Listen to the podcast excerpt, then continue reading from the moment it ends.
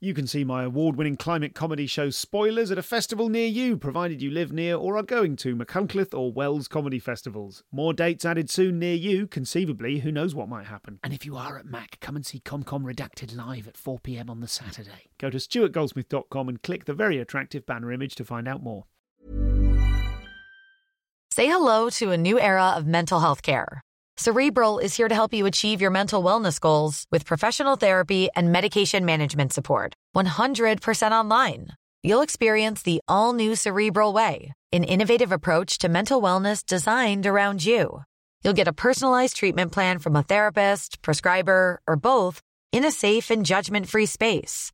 Your cerebral therapist or prescriber will outline a customized plan with clear milestones along the way so you can get to feeling your best. With Cerebral, you're not alone in your mental health journey. We're here to empower you to live a fulfilling life. So take that first step towards a brighter future and sign up today at cerebral.com slash podcast and use code ACasts to get 15% off your first month. Offer only valid on monthly plans. Other exclusions may apply. Offer ends July 31st, 2024. See site for details. This is a podcast from comedianscomedian.com.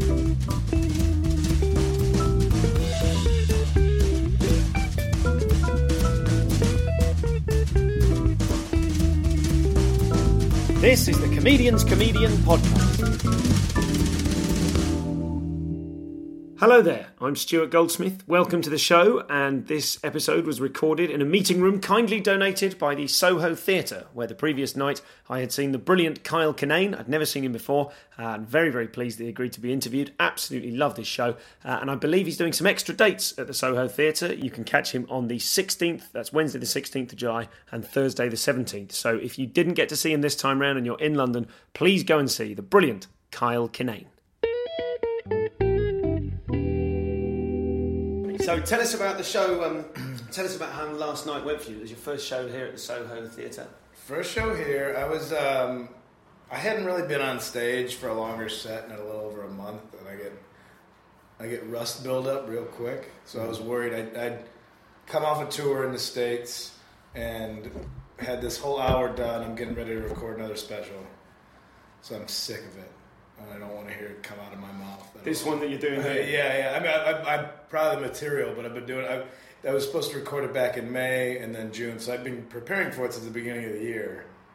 And now that it's in August, and I have to. Re- so I just took a month off, and this is the first hour that I've done in a month. I've done spots around town, five or ten minute spots, which are. I just do new stuff when I'm back in LA because that's where I, I don't write on the road. I have a hard time because I feel if people paid to come to the show, I should give them the, the mostly finished finished, project. Yeah. Uh, yeah, so so I don't really. So when I'm back in LA, it's, and it's I can, I can bomb because I'm around my friends. I don't get heartbroken. Like, oh, it's a process. I'm gonna be terrible tonight. Yeah. Everybody knows. Like, yeah, you're trying new jokes. So I was worried about last night. It went and it went great. I still, I, I, you know, was getting my getting my my wheels back under me, but I thought it went well. I was pretty nervous for it, and I thought it went real Okay. yeah, and everybody was warning me that like English, like they don't laugh. I was talking to Eddie Pepitone and Kurt Braunohler. they were both on the same show last, I think, last week. Like it was fun. They don't laugh. All right. Was that which show in particular? Was that was that a, a specific UK? No, they had both come and done the Soho. Oh, I see. They The Soho- found out I was doing it. And they're like, it's it's fun, but they're Yeah. a little bit more proper, you know. It, I think this venue in particular uh, attracts a very comedy literate sort of a crowd. Like last night, I know I was. I don't think I've ever seen so many comics in an audience. So that's flattering. Yeah, well, and they loved it as well. And I, I was saying to you last night, I expected them to all come and batter you afterwards, except that uh, Brazil lost seven one to Germany. So everyone came out and were like, "Oh my god, I've just it was an incredible show, but I've just missed the best game of football ever." yeah, I didn't realize it, it still didn't register. But it registered. They're like, oh yeah, Brazil lost. And I'm like, so that somebody scored points in soccer. Right on.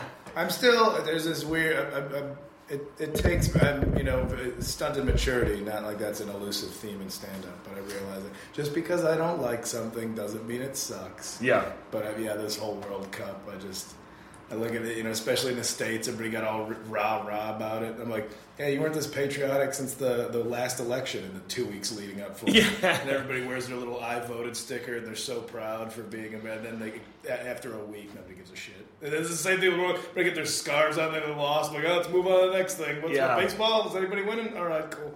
Like, so I don't. Uh, I, I, yeah, soccer doesn't do much. It's a very big, lot of so, very soap opera for me. Do you do you get lots of comics come to see you in? I mean, are you known as someone that the comics go and see? Yeah, I mean, yeah, it's uh, it's getting there. It's a lot of.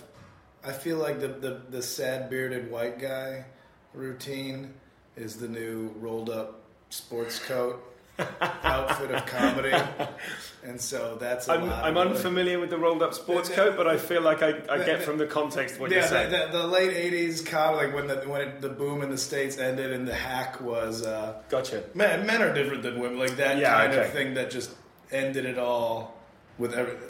And I feel I'm in the midst of that, and so I and the, a lot of comics starting are that part about being pretentious I don't stuff. But like it seems like it's a lot of sad bearded white dudes. Yeah. And so I usually like I've, I've done shows where I'm the last guy on the. I'm just like. Oh, fi- yeah! Finally, an unshaven straight white man's. Yeah, that's what we needed on this show. Another another straight white man disappointed in his privilege. So it's I, I love it. Like so many, there's more people doing comedy than I started in '99, and there's more people now than ever Yeah. in comedy. And if that's, I think people falsely think it's a it's an easy outlet.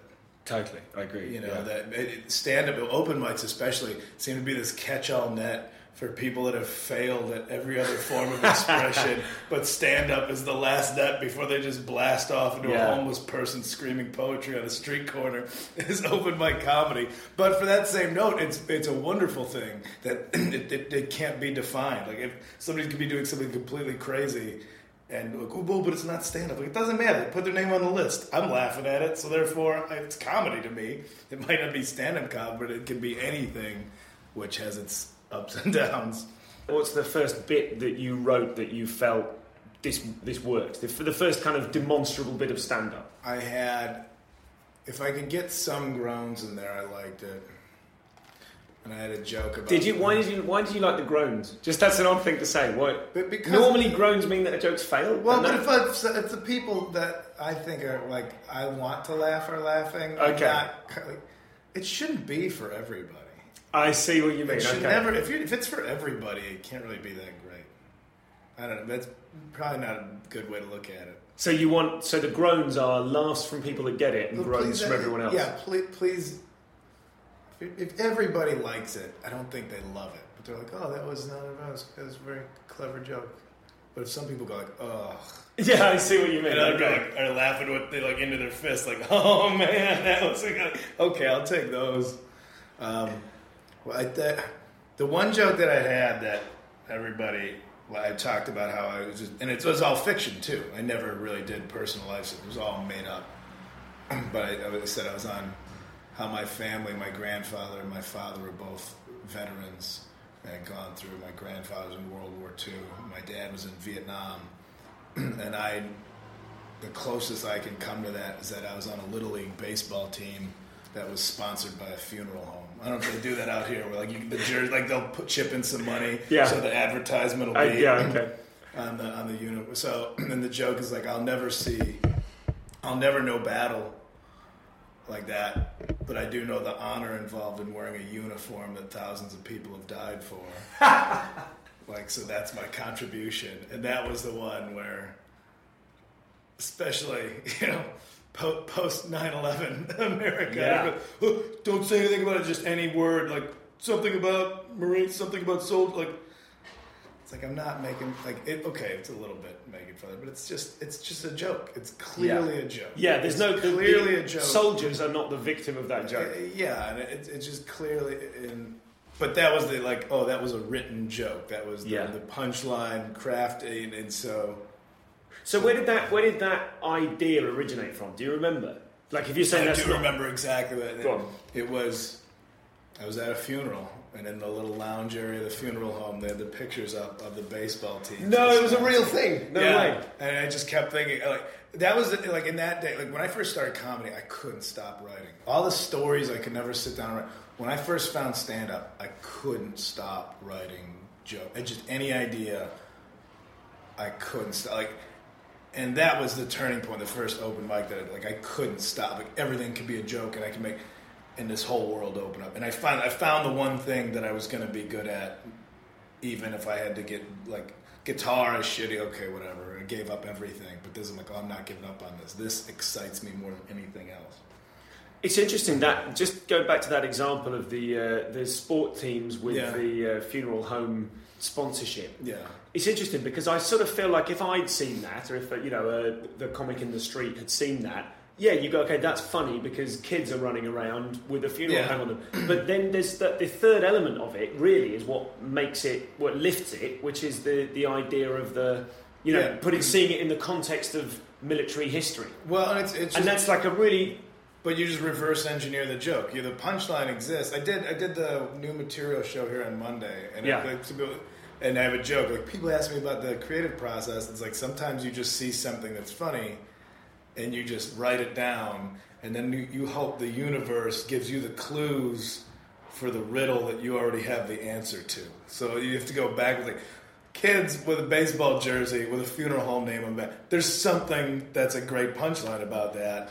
I don't know what it is yet, but I'll put it in the book, and then for the next few days, I'll just walk around going, I'm still laughing at the idea that I had to put down, you know, one tow truck towing another tow truck.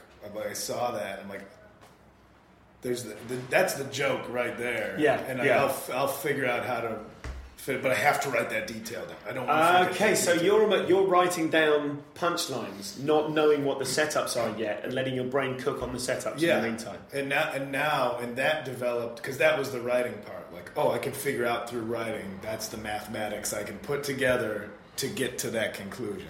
And now it's the opposite. Now I have the setups because now it's more true life stuff Yeah. or philosophical pondering. Like walking back last night, I'm like, I'm like, oh, I had a line like, I'm not smart.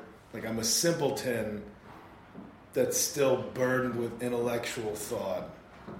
So the questions enter my head, but then me trying to figure out the answers is like a monkey putting blocks together. Like, Yeah. oh god damn it, why did I have to think about that? now I'm plagued with this idea I can't figure out. And but that's it's at this point like, you, like being a comic. It's like, oh, I'm.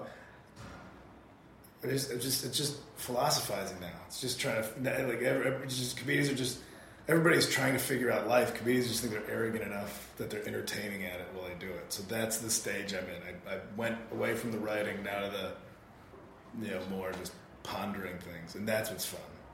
So, so just to follow that, your um, because that must change. Like when you see a tow truck following another, you know, towing another tow truck, you go, okay, that's a thing I can work back from it. And now you're saying with the stuff that's more kind of philosophical, or certainly more true life based, or kind of written Yeah. almost to a theme. Like if you're if you're writing, say, the bit about drinking in the shower, mm. yes, Yeah. a great bit, and that's a, presumably a bit you've been doing for a while. That's highly polished, mm. like you said. You're Yeah, since about the beginning of the year. yeah. So That's you're. uh, fell in the shower. yeah, yeah, I was going to say because you do actually have the injury that I was like, oh my Yeah. god, he injured himself. How recently? How bad is the injury? If this shit is so good, Yeah. the story about the No, it's injury. a multitude of injuries that I have right now, but the falling one was Okay. yeah, about beginning of the year, I think. So then, as you're writing that, as you're adding to a thing, you can't just be kind of you can't rely on coming up with you know seeing punchlines in the street to do with that story. You have to be going at it, like you said, from another uh-huh. angle. Yeah. you have to. You, you're going the other direction. So- Well, yeah, now it's the idea that excites me, and I got to rely on, you know, I got to have enough confidence in myself that, all right, after 15 years of stand up, you can go up there and relax and chit chat and be entertaining. Whereas before, I had to get to the punchline the way I wrote it, otherwise the joke wouldn't work. yes, So I had to Yes. be concerned about the wording because that's where the key to it being funny was. But I had no personality on stage, and that was my checks and balances system was that if it doesn't work with me saying it as flatly as possible, then it's not a good joke. If the writing's not, I don't want to sell it at all, and that came from the punk rock thing. I never want personality to sell it. It's got to be, it's got to be a quality product, and then if people are laughing at it, okay, then I can have a little fun with it. Yeah. But the writing has to be there in order for me to go, that's a good joke. That is fantastic, and that's that's so that's so apparent in your work. Because I just like whilst you were saying that, I'm kind of you know silently applauding in the background, going "fucking this guy." Yeah, I appreciate it. Yeah, no man, that's um. I I feel like I've had that thought along the way. In the last ten years, I've been doing comedy. I'm just like, oh, wouldn't it be great to just read it out flat and then it has to work? I am, you know, I've always been kind of, you know, there's all, I've always had to kind of blow the wind of charisma into the sail to, you know what I mean? and that's the difference because Blow the wind of charisma is this. So you got the wording. yeah, yeah. Well, there you go. But I think um, it's um, It's just on. it's quality control. yes, It's yes, absolutely. I don't. Some I, I, I never had the self confidence to be like, nah, I got this. Sure. I was always like, uh, um, it's gonna be bad. I don't know what's gonna happen. So it's just quality control. It's the same reason that even now I just I don't want to like pr- promoting and, and I feel like if the world wants you to put it out there, they'll ask you for it, and that's uh, what we were talking before this started about podcasts and how many there are, and it's like why why are you doing does the world want you to do it? Like i never released an album until a, a label a special thing was like do you want to do a record? Or like you want okay you want me to do it. Yeah, so okay. therefore you're approving of what i'm doing. Sure. so many people they just put out and they just put and it's, i'm not saying it's wrong but for me that doesn't work. You know you put stuff out there and, and hope it hits. Put videos out. Get your videos up. Make a website with vid- and it's like no i'm gonna go. I mean it's a much longer way but at least if i get down that path this way i know I'm like i was asked to be here. I, I, I kept i did it the way i wanted to do it and was still asked to go to the next level each time, as opposed to hustling my way to the next level and then getting there. Like, where's your staying power? If you just you have to be. There's two, you know. There's people with talent, and there's people with hustle, and there's people with a mix of both of those things. And the sh- the shorter way is to have hustle. You can hustle and you can charm and you can press the flesh and meet the right people and get on the right shows. But if you don't have the material to back it up when you get there, you fucked yourself. You're just like, oh, now you, oh, now you got on the good show in town and you shit the bed. That, that now that just set you back. So I'm like, I'll do all these other shows and wait for the person that runs the good show to see me and go, would you like to do my show? And that's what I've stuck with. That's and that's the quality control going. Oh, I've earned it. And I also I did it. I didn't change my material to be like, oh, do they like this kind of stuff? Do they? I'm like, no, no, I like this kind of stuff. And if you're asking me to do the show, you're approving of what I'm doing already, And without me changing it to adapt to that, you know, that next thing. And that's that's complete parallel with you on stage going, I'm going to read this completely flat, and if the idea mm. is funny enough, they'll come to me. Yeah, And that, I guess, is why you're the sort of act that other comedians want to go and see. Because, I, I mean, that's exactly right. There was no hustle. You didn't come on and win us over. You spent a couple of minutes saying it's okay if you want to get up and go to the bathroom. I'm not Yeah. going to have a go at you. That stuff like- wasn't like explosively funny opening gear. No, that but I feel like- just being here it is. Yeah, and I don't want uh, you know it be, uh, maybe maybe it's after the fact. I don't want people if people are still afraid to sit in the front row at comedy clubs, Yeah. and it's like no, I'm happy you're here. Mm-hmm. I don't want to shit on you. I don't want. I also don't. What's your name? What do you do for a living? I don't. I'm here. You came to listen to me talk, and I want you to be entertained by what I'm saying. I'm not like I'm not that type of comic. Some people do it wonderfully. Some people do crowd work. I don't. Or, you know, I'll get into it sometimes, uh, depending on the mood. But yeah, I feel like there's still this wounded audience syndrome of what you people went to go see comedy. Again, not not from the '80s, but even still going to see comedy. And there's still some comedy clubs that just give out free tickets, so anybody comes in, they don't research what they're going to see. They're just like, no, we like we like laughing, so let's go to this comedy club, and it's part of an entertainment complex next to a rodeo bar and pizza, and it's just this flattened out suburban generalized this generic date night for people that don't have creativity like and then they sit there and stare at you because you're telling a you know a 15 minute long story about falling in the shower talk about dicks or something talk about how women are crazy So I'd never heard of Kyle before. It makes me wonder how switched on I am when someone this brilliant, who's he's got these two albums available on iTunes, uh, Whiskey Icarus and Death of the Party. I'm halfway through Whiskey Icarus at the moment, and it's absolutely brilliant. Um, I, yeah, it just makes me go, God, there is a whole world of comedy out there that I still don't know anything about. It's uh, mind blowing, really, to have your horizons broadened like that.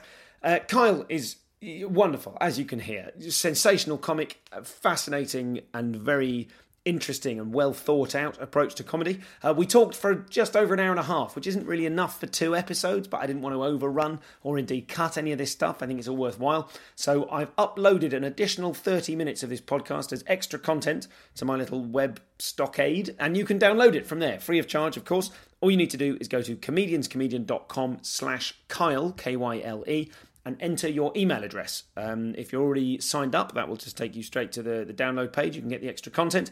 Um, and if you're not, then it'll sign you up automatically to my mailing list. A couple more clicks, and then your email address becomes your login whenever you want any extra content. You are, of course, totally free to unsubscribe immediately after downloading the MP3, and people do do that. Um, plus, those of you signed up to the mailing list will know I'm very, very lazy at actually sending things out. So while I get stressed about my lack of marketing, you relax and enjoy a largely unbothered inbox. Um, so please do that. There's also uh, content there available with Alun Cochrane. Uh, that's slash Alun A L U N, and also slash Sarah for some extra Millican stuff. I think Noel Britain's got some stuff on there. You can probably guess how the system works by now. Mike Gunn, I think, has got some extra stuff. Um, so I'll put a list of it up somewhere. But for the moment, comedianscomedian.com slash Kyle, and you can download that bit of uh, extra stuff from this uh, from this very interview. A huge thank you to everyone who's donated since we last spoke. Your donations, as you know, keep this podcast afloat. There is a whole conversation to be had about advertising, and we will have that conversation next week. Just thank you to everyone who's seen fit to support this show in all of the ways that you can do that. You can share it with a friend, get someone new interested in the show. I know uh, stand ups don't want to do that to other stand ups because it's so full of wonderful secrets. Uh, but maybe if you're a comic and you're listening to this, you could share it with uh, a civilian. Why not? And if you're a civilian, share it with a comic and they'll be indebted to you for life, or uh, just another person. Just get some more people listening. That would be fantastic.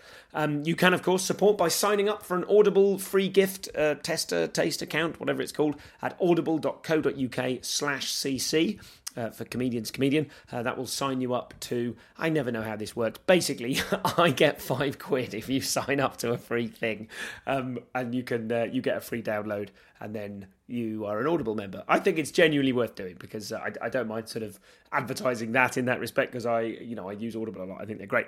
Um, or, of course, the main one, you can click, click on the PayPal button at comedianscomedian.com and you can select any amount to donate, knowing full well that I hold you in the highest esteem regardless of the amount. Take a minute, just take a minute to think what life would be like if this show didn't exist.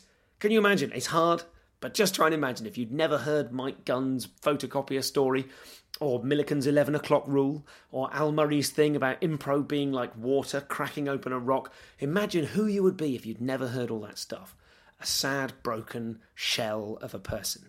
And then visualize the warm light of Comedian's Comedian, filling that golem like figure up with warmth and love and hope and light. And then estimate the intensity of that light in, I believe they're called lumens, units of light, lumens, I think, and convert those lumens into a financial amount and then give me that amount of money. That's how it works. You know it makes sense. Comedianscomedian.com, click on the PayPal button, and uh, yeah, whatever uh, uh, you think is appropriate for this show. A pound a show seems reasonable.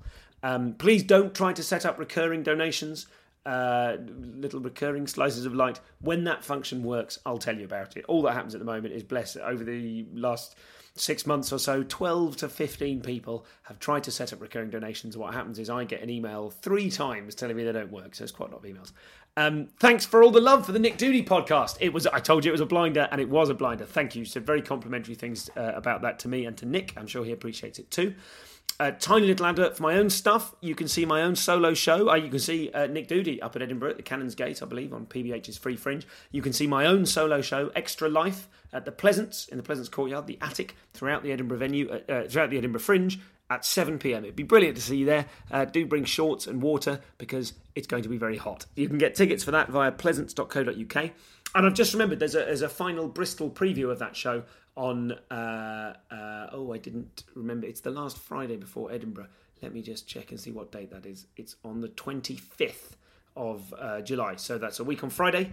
Um, and you can come along to the Black Box Theatre in Bristol. That's uh, www.thelittleblackbox.net to find a. Um, uh, ticket link for that. That's me and a comic, uh, a newer comic. I, I, think it might be based in Bristol called Martin Pilgrim. I saw him do a, a 15 recently. Absolutely brilliant guy. So come along and see both of our hours. And remember, throughout the uh, throughout the fringe, you can also go to heroesoffringe.com and search for podcast if you'd like to buy a five pound advance ticket for one of the Edinburgh Fringe live ComCom shows. Currently starring Sam Simmons, Bridget Christie, Josie Long, Phil Kay, and one other TBC. That's all I have to say to you now. Thanks for the donations. Thanks for listening. Now it's back to Kyle Kinane. Talk about the the writing, and with reference to that shower story, you weren't that that story isn't racing towards a big payoff punchline so much as there's definitely a punchline at the yeah. end, but it's not a punchline about a funny thing that happened. The the funniest what's what's the end? What's the last line of that story?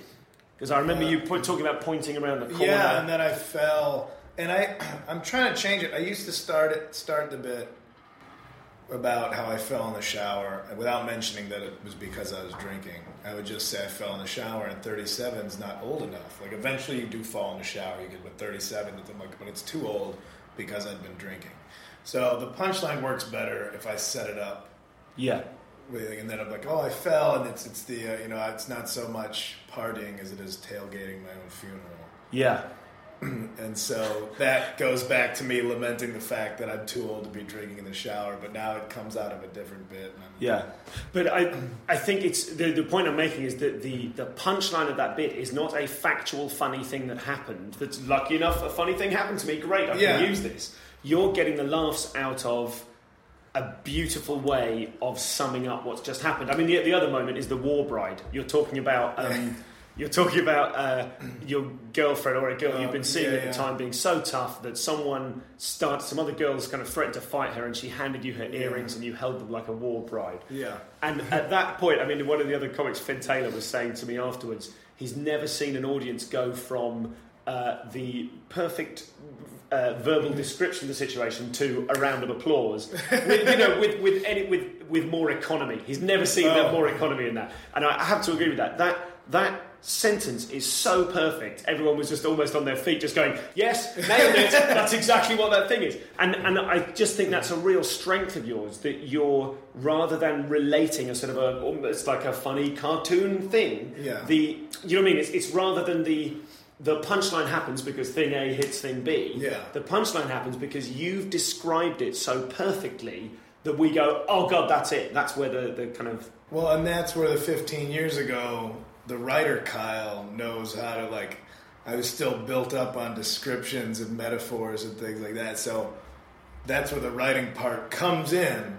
Whereas that's all the jokes were word word word play like that. And now I can relax in the story and then if I hit it on one night, I'm like, oh, that did work. I write it down, and the stories get longer and longer and longer. And it's funny when I do interviews, I'm not articulate at all about. That's just economic wordplay. I'm like, yeah, you know, sometimes I get up there and I'm kind of talking, and I don't like it's. It, it has to be a very yeah, pre-thought, like a very conscious thing where I'm up there, I'm like, oh, I know it's coming next, and we can play around with this okay. sentence. We can play around with this next sentence. We've got room here. We've got to get to this point. Um, so yeah, that, that that that that's just that is from the writing background and the few people that I did like reading. Um, my favorite author is a guy named Poe Ballantine. Not many people know him, but he wrote and um, I don't like invoking Bukowski too much because it's everybody's go-to. It's like uh, uh, in the UK, it's nobody's go-to. Feel free to invoke Bukowski. He's just a, just a drunk that kicked his girlfriends around, but people, oh boy, do writers love to think they're going to be the next Bukowski. I'm like, you're a bar drunk. You have to write something. Um, but it, he just his stories never had. There was no lesson or and it just just a beautiful description of something mundane, and that's all it is. I don't have any epic story. I don't have any.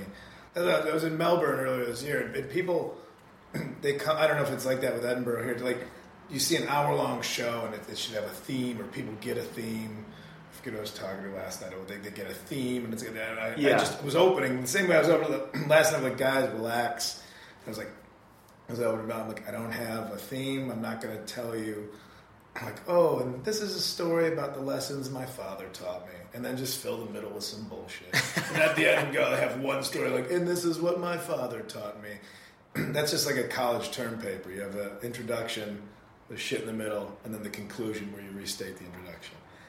And so I don't have that with the act. Like, no, hopefully you laugh enough at these stories. Again, my friends bitching about their lives, it's not a story that's going to go anywhere, but it's all the details and them getting increasingly more frustrated and frustrated at things that you laugh at. You go, you, you, you know, my dad was complaining about his job one day, but kind of like, I'm like, at least you're laughing. He's like, if I don't laugh, I'm going to cry. So I'd rather laugh about it. But that sums it all up. And there's nothing, no giant tragedy that happened. Just this, like, oh, I guess I'm going to get a job and hang out for the rest of my life. And talk about that. and yet there is there is structure to the hour that that we saw last night. You performed last mm-hmm. night. There was, and I thought the structure was very deft because it absolutely wasn't um, slot A into tab B, and then I, you know, like, like you said, it's not a term paper, it's not here are my conclusions. There are links between the stories that you're telling, which I thought were very subtle. Like you're in the shower, you're listening to music, and that lets you riff on Lionel Richie. Yeah. And that that gets you into love, and then the the I thought you made a a really I mean, I don't know if I should call it profound, but your your argument about don't love. Call, don't call it profound. well, no. Okay. Well, in, in, fact, let me call it worthwhile. You, Thank you. you said something worthwhile about love, which is you know, and that's a very unusual angle to take. And what you were saying was that I've never experienced that big love that we're all supposed to experience. Can't love just happen in little ways? And yeah. that is all you said about it, apart from the descriptions that you then, you know, the stories you went on to tell about it. But as a result, I came away feeling like I'd seen a show that was more meaningful and more thematic than if you had come on and said, Here are my thoughts about love. Well, that's also in direct response to, you know, sad bearded, chubby white guys. Like, all right, I'm trying to get in better shape. I don't have much of a chin, so I'm going to keep the beard. I got to start writing happier material. and it's also, it was a great writing challenge to go. That that's like the best writing. That when I started, like if I get angry about something, why am I angry about it? Am I right to be angry about it? If I'm angry about it, do I have a solution to it, or am I not right to be angry about it? And that has been the best. Like, oh, it, parts uh, in response to seeing so many comics. Oh, so I just broke up with my girlfriend. Like, what's the opposite of that? Oh, I'm you know not totally. Uh, disgusted by the idea of love, and it might happen even if I'm not in it. Like trying to write positive comedy, like that's been the biggest goal because I realize I've got to separate myself from this pack of sad bearded white dude comedy. So I'm trying to hopefully, yeah, make it a little bit more, make it something that's not just jokes. The first album I did, I got to bitch about having a day job and not knowing what I was doing in my life because that's where I was at. I, I, didn't. I was still working shit jobs. I had no vid. Like, that's the material I was doing. And then the second album, the second special was like I'd been on the road. I've started making a living at comedy, but it wasn't. It was just you know many jokes about being in airplanes or something, and because that's where I was at in my life. Now I'm a happy person, and it's disingenuous to go up there and be like, "Man, doesn't this stuff suck? Doesn't this stuff suck?" I'm getting paid to do comedy. I've traveled more than I ever would have if I didn't do comedy. I, I'm not going to be disingenuous and act like life's doesn't. Life's amazing right now, and I'm trying to reconcile the fact that I'm doing something so silly that like my dreams came true, and I can't bitch about anything in the world. So I'm not going to do it in comedy. But like try and talk about things that are joyful and make me happy, and try and answer more philosophical questions through comedy than just get up there and falsely bitch. I get upset when comedians they don't grow from one thing to the next. I mean, I still do plenty of drunk stories. because I still go out and drink. I don't do. I'm not getting into as many shenanigans as I used to. They're fun. So some of the stories are from years in the past, but they pertain to things now. You know, there's a story about the, the cop. Like, Yeah. like I don't hate all the police officers anymore, and that's just. I forgot the part out. Like, am I getting old? Am I getting softer as I'm getting older? That I just don't have that anger, that youthful anger, or am I just more well-rounded? And I'm not. It was stupid. You know, you're you're an idiot when you're 17. To, you know, hate all the cops, but that's who you are when you're 17. And you, they're the enemy. And you get older, like whether I like it or not, I might be maturing and seeing more well-rounded uh, concepts in the world, and so that's what I want to talk about. So, How much? How much thought? How much calculation goes into that? That example you've just given, the party cop story, which is a yeah, it's a great story. And it's obviously something that happened a long time ago, but as you said, you made it very vivid and immediate, and you made it about an experience you're going through now. How much how much thought went into that before telling it on stage? Did you start with, here's the party cop story, this will be funny? Or did you start with, how can I describe the way I feel about uh, the changes that I'm going through in, in how I see the world? it's Which well, came first? Well, I mean, because I mean, because I do still enjoy the drinks every night. I, you know, I see a lot of those, a lot of these stories that I remembered getting very gray. Yeah. So, I, so I'm trying to write down details. To be, I mean, and honestly, like, how, well, how many of the details are true? I just remember guys carrying a body bag out of this party we were at because he did tell, like, a guy came down on the porch, told us the guy died upstairs, and then they were out still like smiling and chatting up girls on the sidewalk. That's what I remember about. Mm-hmm. That's you remember, okay. And but I remember that. I'm like, what a ridiculous thing. That was just a ridiculous situation, and I just put that. Okay, I, I just remember that detail that I was at a party where somebody died upstairs, and the cops broke. They didn't mean to break up the party. They just came down to hang out at the party because they were having a boring night upstairs. But then with this theme of like, okay, I'm I'm getting older, and it's the mental things that are changing about me, whether it's maturing or like weird, uh, you know, brain slippage. But like, oh, I can make it work within this because you know, I come up with the I don't hate all the cops anymore Yeah. because I, you know, more and more I get more and more upset with it. I don't. Oh, I don't even like admitting it. You know, seeing the ninety nine percent, like all the Occupy protests, but then I still seeing more people. Just there to smoke pot and yell at cops, and it's like, you guys are. There's a, a the, the root of this is a good thing, and you're fucking it up, and it's making me pissed because I can't just wholeheartedly get behind stuff without going, wait a minute. 19 year olds are dipshits most of the time, and as much as they, I love that you can still think in ideals, but I'm upset also with myself because I'm losing the idea like that it- the world doesn't work in ideals.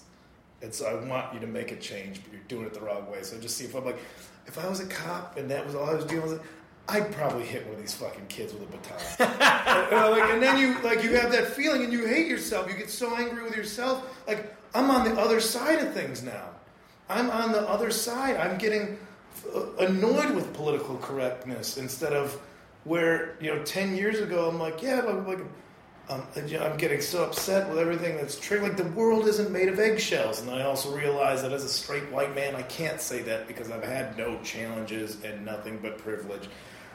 And so it's it's it's it's a, it's a small way of me trying to figure that like, oh yeah, I don't hate all the cops. Some of them are doing they, they really do think they're doing the right thing. Not a lot of them.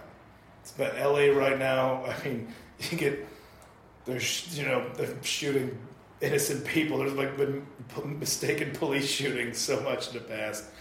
But then, I you know I'm back in Chicago hanging out with friends, and it's like some like there's cops that I know now that I'm hanging out with. Yeah. Like, oh yeah, and you're not. I have no idea how you talk to civilians, but so as a police officer, you got to approach every like, oh, this guy's driving. You know, there's no license to this and that. Everybody's got guns now, and you have to have that that callus on it.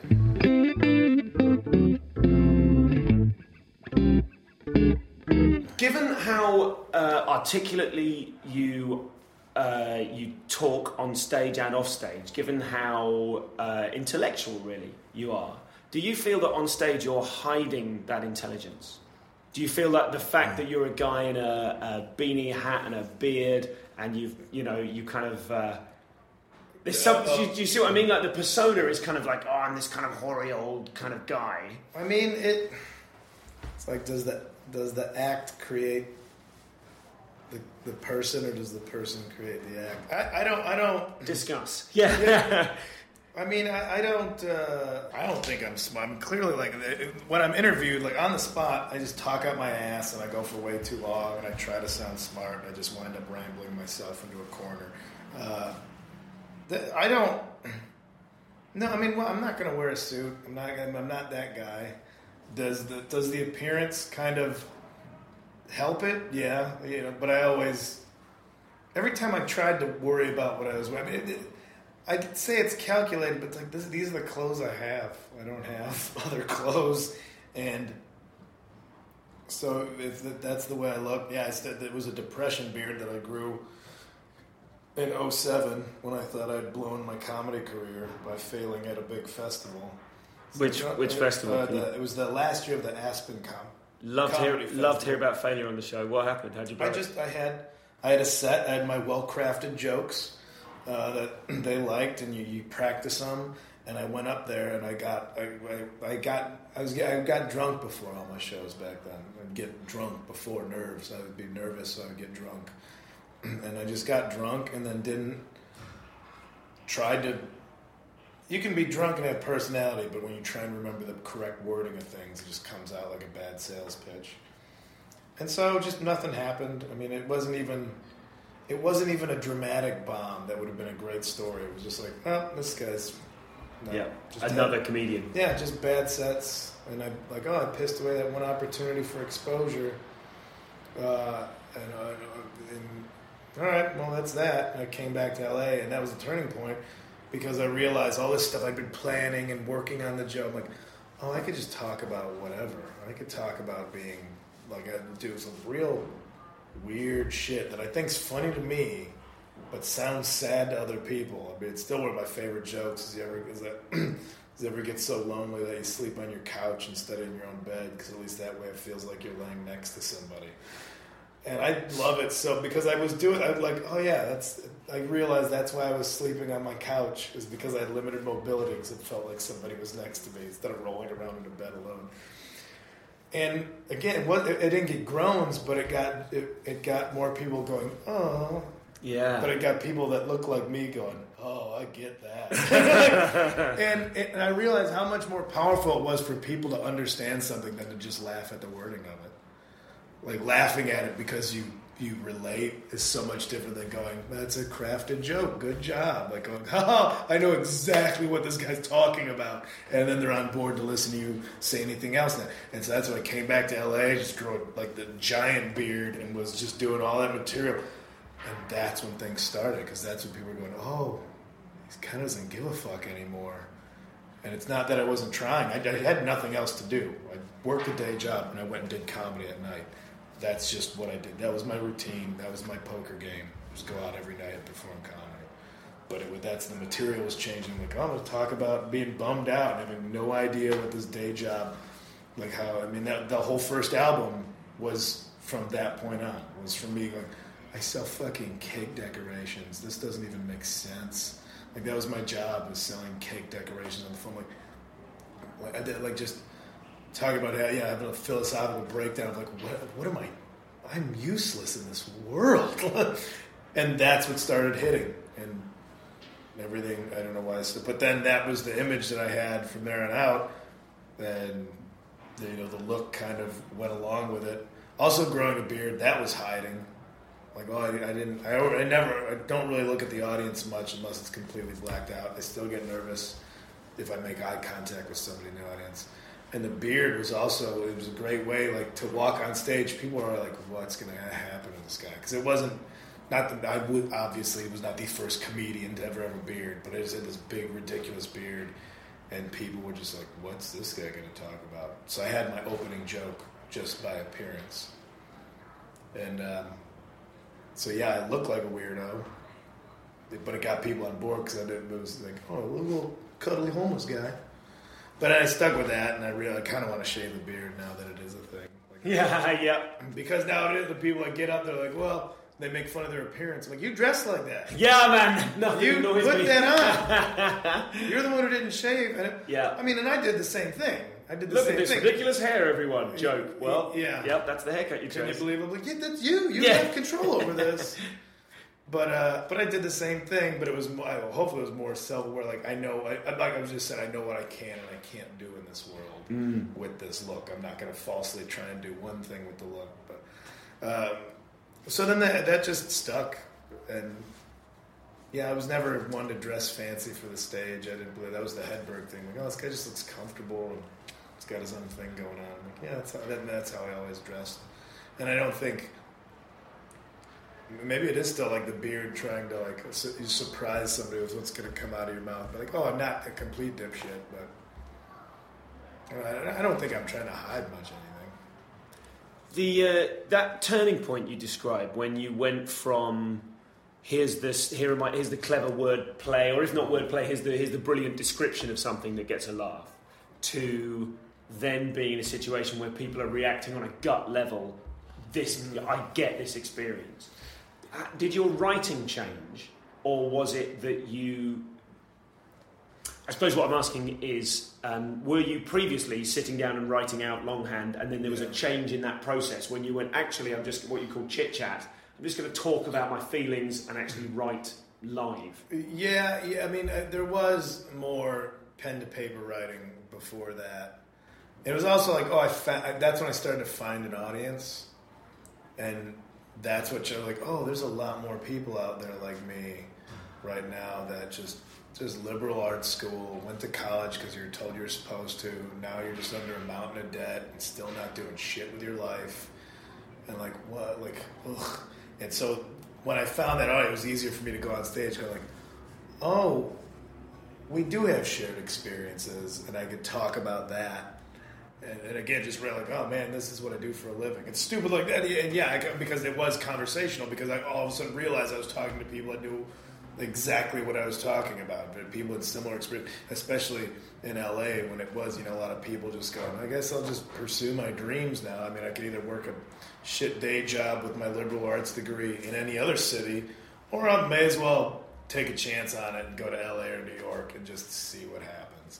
And so that was also a similar, you know, everybody was out there going, we make, my friends are, have careers and are buying houses right now and I'm sitting here with three roommates working at a coffee mm-hmm. shop because I think I'm a comedian or I think I'm an actor. And so yeah, the, the, I found the audience and it was much easier to write on stage when I knew it, like, when they were being responsive. you don't really riff a lot when people are staring at you now. That's true. So, is there, is there still an element of pen to paper writing? More in the idea state, like again, like just having a thought and going like, "There's something there." Like that, that doesn't go away. Like, ah, there's something funny about that. There's, you know, like last night walking home, I, I got real excited because I had to come home and write down that. Just the idea that if, like, if you believe, like, believing in reincarnation is no sillier than believing in heaven, but also if you believe in reincarnation, you have to believe in incarnation. Like maybe you're the first version of something, and that in 500 years somebody's going to have a past life reading, and it's just going to be you, and it's going to be the saddest past life reading for that person. Just be like, yeah, you're just a guy that kind of ate too much pizza and hung out, like very like the most unfulfilling former life that you could have would be mine. Like looking back on, oh man, this guy was a drag, and that's who I am now. Or maybe it makes sense to him, like, what's pizza? Oh, it didn't make sense. I am like that guy. so that's just the concept of it. I don't know where the punchlines are yet, but the concept of it makes me laugh. So I had to Yeah. get that idea down because I forget stuff because it's me walking home after having drinks, just just you know just bouncing around, getting whimsical. And just uh, you, know, you know, enjoying my own brain for. One of those few moments that I enjoy my own thoughts instead of being tortured by them. I'm like, oh, write it down. That's a pretty good one. You're you're smiling at your own jokes right now. Write it down and see if it's funny tomorrow. Um, just to, to wrap up, there's just two two more things I want to talk about. One is you seem to be you seem to be your approach to the comedy industry, like you say, waiting to be asked to do things and waiting until someone asks you to do a DVD or what have you. Mm. That's a very kind of guarded approach. I wonder. I mean, it makes a lot of sense, absolutely, and enables you to feel confident that wherever you are, you're supposed to be. Yeah. But I wonder, is that are you sort of trying to protect yourself as well? Are you trying to protect your, your Um, yourself, your dignity, or something like that by not overreaching and making the mistakes that maybe you've seen other people make that then caused you to lose Yeah. respect for it? Well, I, I- you know, I want to feel like I've earned it. I want to feel like I, I have a right to be there. Why So is why is that? I think there's plenty of people who don't need to feel like that. I, hey, good for them. right on. That you can just be like, give it, give it to me. I'm like, no, I want to earn it. I want to earn my lot in life. I think it's. I think I just need it for yourself. For me, I need it for my self esteem. I need to be able to. I don't. I don't dislike myself as much as maybe if the act lets on like that or most. I don't. I'm. I'm, I'm proud of what I've done. I'm. Uh, it's not a traditional path in life, but it worked and I think it worked because of that. Because like, no, I'll be asked to do. it. I'm gonna make sure what I do, I'm proud of. This act, I want to be proud of it. If somebody else likes it, great. That, but I have to be happy with it. And because of that, I'm happy with myself. And I'm, uh, you know, I'm never in the moments where I would start to think I was depressed. I think, I think people misdiagnose themselves with depression way too often. It's like, no, maybe you just have a case of the blues. Life sucks a lot of the time. It's okay to be sad. I don't, I don't, I don't want to cheapen the idea of depression by saying like, oh, I suffered from depression. Like, no, I was bummed out for a lot of times because life sucks once in a while. And like, oh, I'm not happy. And right now I'm happy because of those things. Uh, Because I don't think it, yeah, maybe I'm guarding my own well-being. You know, I'm guarding my happiness instead of just going like, well, it's not really ready yet, but okay, I'll do another special. Oh, I don't. Uh, that you want me to act in a thing? It's not really funny, but okay, I'll do that. Like, no, I'm I'm happy with the way things are. So yeah, I think I'm guarding my own happiness like that. Do you read criticism? Do you read reviews? I do. I wish I was. I wish I could say something cool like, nah, fuck it, but I totally read them. What what piece of criticism has most stung you?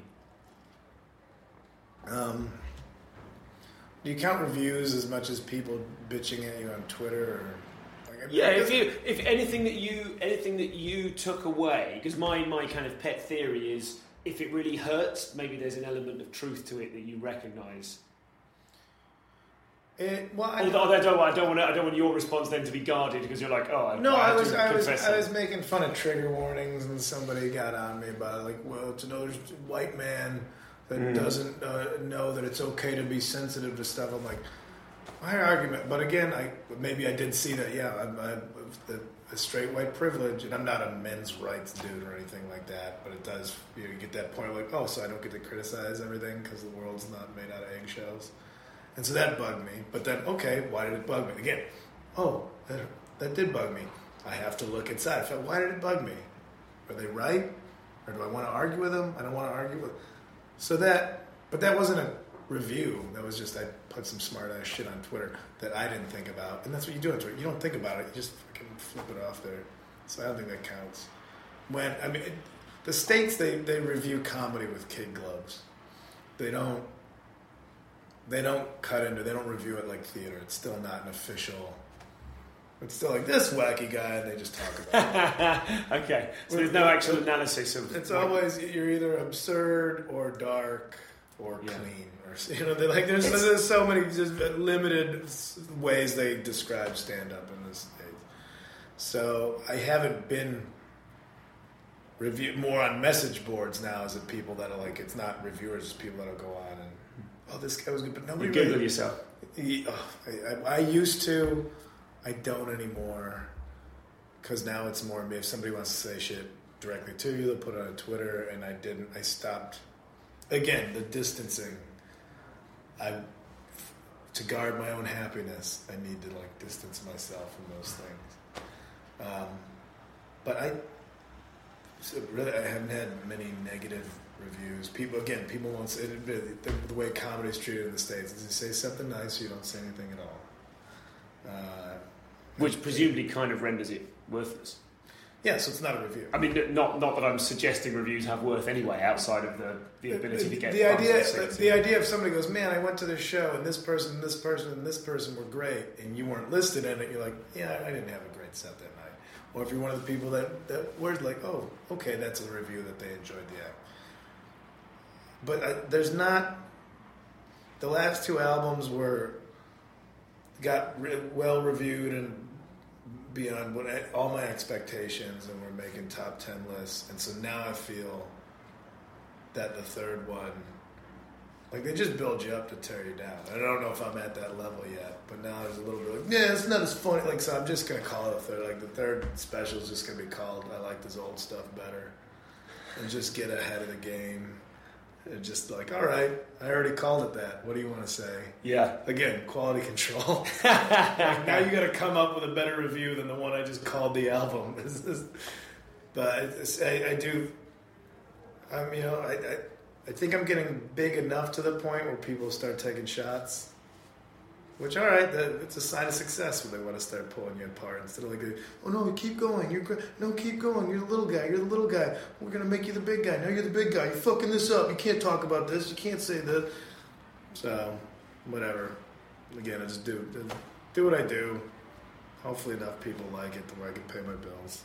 I'd like to end on a slightly more upbeat note than that. I feel I'm taken by finishing on a, the subject of criticism. I've kind of r- pushed you back into a, I, I haven't a protective stuff. Yeah, I just haven't experienced much negative criticism. I, f- I feel that it is on the horizon, and uh, it affects me. I want to say it doesn't affect. I want to be punk rock and be like, no, I don't give a shit. But again, yeah, I, I know. I read it and I'm like, oh. But if I don't think they're right, then I don't worry about it. And if people are still enjoying it, that aren't, then then fine. I'm just gonna keep going. And finally, then, if you could, I know there's a lot of new uh, comics and, and pre-comics, and you know, pe- people who want to do comedy listen to this podcast. What do you would you have? Would you be able to sum up, kind of like? I mean, in previous episodes, I've talked about like what would you have on your comedy gravestone? Like, Yeah. What's the one big message for you that you'd like to?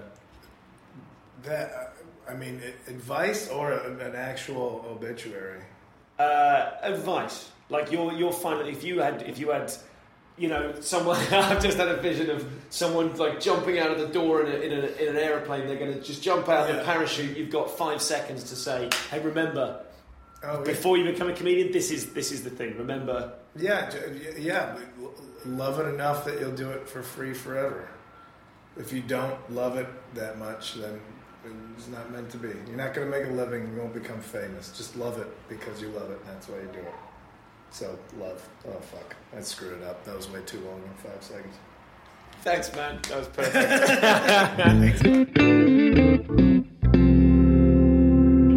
So that was Kyle. He's just great, man. If that if that episode, if you don't know his stuff and that episode didn't make you want to check him out, then you are dead to me. Um, I I just I he absolutely blew me away. He's one of those ones where you come away going, oh oh that's what stand up comedy is. Brilliant. And I know I obviously I'm nice about all my guests. I wouldn't have them on the show if I didn't think they were great. But mwah, great. Thank you to Ben Lund Conlon uh, for the podmin. Thanks to Lee Griffiths at Soho Theatre, also Kelly Fogarty, Sarah Dodd, and Steve Locke at the Soho Theatre um, for kindly letting me uh, use their space and uh, being very positive about the podcast. So It's very nice to uh, be in cahoots with those guys. Um, this episode was co-produced by Nathan Wood. He's back, so now it probably sounds better. And I just, I should say, I noticed recently that the sound quality when played through a car stereo is very different to how the show sounds uh, when played through my laptop. Uh, I hope those of you who've been struggling with that in the past, I hope the sound quality of this one is a little better. We are taking steps to adjust that uh, and to make that the best sound experience for you that we can. Um, so yes, but now Nathan's on the case. Um, hopefully things will all start getting better all over again. So thank you very much to him. Thanks to Dan Melrose for the music. I've had words with Dan, and I think we're going to get some um, some fruity new uh, stings and uh, fiddling about with the music stuff uh, soon, whilst retaining the the essential character of the show, which is a sort of twiddly idiot. but there it is. That's the character. Um, that's everything. Remember, comedianscomedian.com slash Kyle, K-Y-L-E, to get uh, hold of the extra content from this show. Next week, brilliant, very, very different, brilliant Welsh comedian Noel James is going to be talking very seriously about wordplay, one liners, and the various struggles that uh, many of us undergo in the name of comedy. So uh, I've recorded that one. I think you're really going to enjoy it. Noel James next week. That's all for now. I'll speak to you soon. Bye bye.